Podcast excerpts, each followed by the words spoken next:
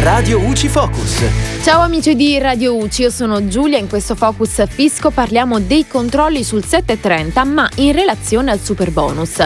Dalla fine del mese di aprile infatti sono iniziati una serie di controlli preventivi sulle opere edilizie già completate o in fase di realizzazione che hanno utilizzato agevolazioni fiscali come appunto il super bonus 110%. Come sappiamo questa misura permette di ristrutturare un edificio e ricevere in presenza di determinati requisiti un aiuto economico sotto forma di credito d'imposta o sconto in fattura per l'intero ammontare della spesa sostenuta. Per quanto riguarda i controlli bisogna considerare che possono essere effettuati anche anni dopo la dichiarazione dei redditi che contiene l'ultima delle quote di detrazione o l'ultima delle quote oggetto di cessione del credito. Bisogna tenere a mente che in caso di spese sostenute nel 2020 o nel nel 2021 la detrazione va calcolata in 5 quote annuali di pari importo.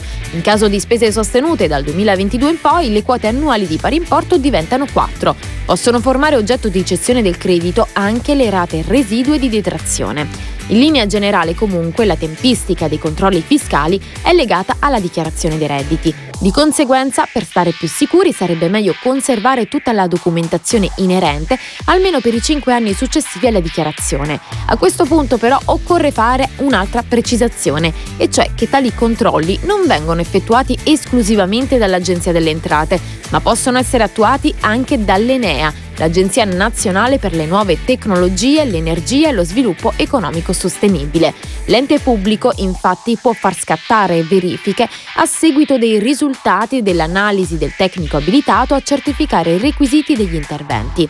I risultati vengono poi trasmessi al Ministero dello Sviluppo Economico a cadenza bimestrale e riguardano in particolar modo la conformità delle opere rispetto al progetto, il raggiungimento degli obiettivi di risparmio energetico e di miglioramento sismico, la congruità delle spese sostenute per gli interventi.